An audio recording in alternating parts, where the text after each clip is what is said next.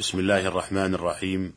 إن الحمد لله نحمده ونستعينه ونستغفره ونعوذ بالله من شرور أنفسنا ومن سيئات أعمالنا. من يهده الله فلا مضل له ومن يضلل فلا هادي له. وأشهد أن لا إله إلا الله وحده لا شريك له. وأشهد أن محمدا عبده ورسوله صلى الله عليه وعلى آله وصحبه وسلم تسليما كثيرا. أيها الإخوة المستمعون السلام عليكم ورحمة الله وبركاته.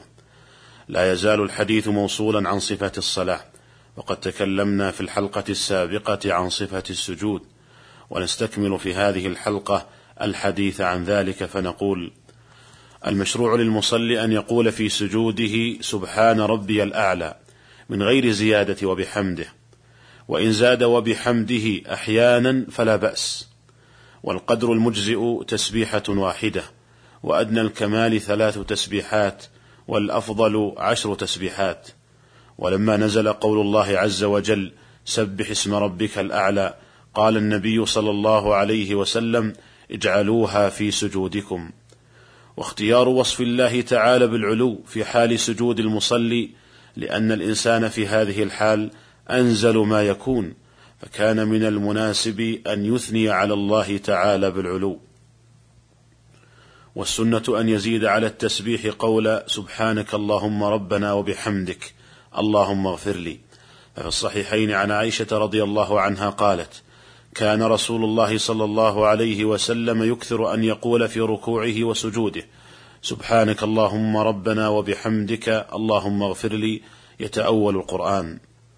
وقولها يتأول القرآن أي قول الله عز وجل فسبح بحمد ربك واستغفره إنه كان توابا وفي صحيح مسلم عن عائشة رضي الله عنها قالت كان رسول الله صلى الله عليه وسلم يقول في ركوعه وسجوده سبوح قدوس رب الملائكة والروح وفي صحيح مسلم أيضا عن عائشة رضي الله عنها قالت فقدت رسول الله صلى الله عليه وسلم ليلة من الفراش فالتمسته فوقعت يدي على بطن قدميه وهما منصوبتان وهو يقول اللهم إني أعوذ برضاك من سخطك وبمعافاتك من عقوبتك وأعوذ بك منك لا أحصي ثناء عليك أنت كما أثنيت على نفسك.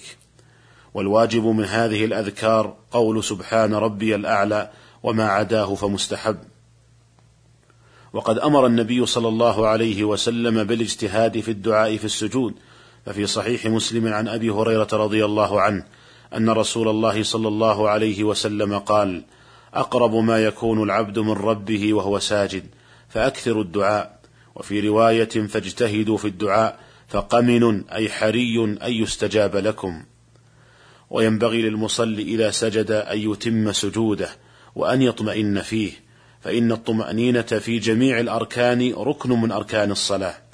قال البخاري في صحيحه: باب إذا لم يتم السجود، ثم ساق بسنده عن حذيفة رضي الله عنه أنه رأى رجلا لا يتم ركوعه ولا سجوده، فلما قضى صلاته قال له حذيفة: ما صليت، ولو مت مت على غير الفطرة التي فطر الله محمدا صلى الله عليه وسلم. وفي لفظ آخر عند البخاري أنه قال ولو مت مت على غير سنة محمد صلى الله عليه وسلم وقد ورد النهي عن أن يكف المصلي ثوبه أو شعره عند السجود وفي الصلاة عموما. ففي الصحيحين عن ابن عباس رضي الله عنهما قال أمر النبي صلى الله عليه وسلم أن يسجد على سبعة أعظم ونهي عن أن يكف شعره وثيابه وفي لفظ عند البخاري أمرت أن أسجد على سبعة ولا أكف شعرا ولا ثوبا. وفي صحيح مسلم عن كريب مولى ابن عباس رضي الله عنهما أنه رأى عبد الله بن الحارث يصلي ورأسه معقوص ورأسه معقوص من ورائه. فقام عبد الله بن عباس رضي الله عنهما من ورائه فجعل يحله. فلما انصرف أقبل إلى ابن عباس. فقال ما لك ورأسي؟ فقال ابن عباس إني سمعت رسول الله صلى الله عليه وسلم يقول إنما مثل هذا مثل الذي يصلي وهو مكتوف. وهذا الحكم يشمل الرجل والمرأة فمن كان شعره طويلا فالسنة له عند الصلاة أن يرسل شعره ولا يكون معقوصا. وكذا لا يكف المصلي ثوبه أو عمامته أو غترته عند السجود وفي أثناء صلاته عموما. والحكمة في ذلك والله أعلم هي أن الثوب والشعر يسجد مع المصلي. قال النووي رحمه الله والحكمة في النهي عنه أن الشعر يسجد معه ولهذا مثله بالذي يصلي وهو مكتوف. ثم بعد الفراغ من السجود يرفع المصلي رأسه مكبرا غير رافع يديه ويرفع رأسه قبل يديه ثم يجلس مفترشا رجله اليسرى ناصبا رجله اليمنى ويثني أصابعها نحو القبلة لما جاء في صحيح البخاري عن أبي حميد الساعدي رضي الله عنه في صفة صلاة النبي صلى الله عليه وسلم قال فإذا جلس في الركعتين جلس على رجله اليسرى ونصب اليمنى وفي سنن النسائي عن ابن عمر رضي الله عنهما قال من سنة الصلاة أن ينصب القدم اليمنى واستقباله بأصابعها القبلة والجلوس على اليسرى وقد كان النبي صلى الله عليه وسلم إذا جلس بين السجدتين يطمئن حتى يرجع كل عظم إلى موضعه وأمر بذلك المسيء صلاته وقال لا تتم صلاة أحدكم حتى يفعل ذلك وكان عليه الصلاة والسلام يطيل الجلسة بين السجدتين حتى تكون قريبا من سجوده. وفي الصحيحين عن أنس رضي الله عنه قال كان رسول الله صلى الله عليه وسلم يقعد بين السجدتين حتى يقول القائل قد نسي. قال ابن القيم رحمه الله وهذه السنة يعني إطالة الجلسة بين السجدتين قد تركها أكثر الناس من بعد انقراض عصر الصحابة.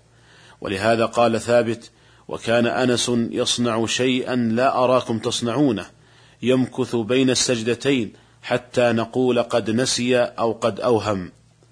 وأما من حكم السنة ولم يلتفت إلى ما خالفها فإنه لا يعبأ بمن خالف هذا الهدي. انتهى كلام ابن القيم رحمه الله. ويضع يديه على فخذيه في الجلسة بين السجدتين وتكون اليدان مبسوطتين. أي أنه لا يقبض أصابعه أو بعضها في هذا الركن وإنما يكون القبض عند الجلوس للتشهد خاصة. وقد ورد في ذلك حديث وائل بن حجر رضي الله عنه في رواية عبد الرزاق في المصنف عن الثوري ورواها عنه أحمد في مسنده والطبراني في المعجم الكبير أن النبي صلى الله عليه وسلم أشار بسبابته في الجلسة بين السجدتين.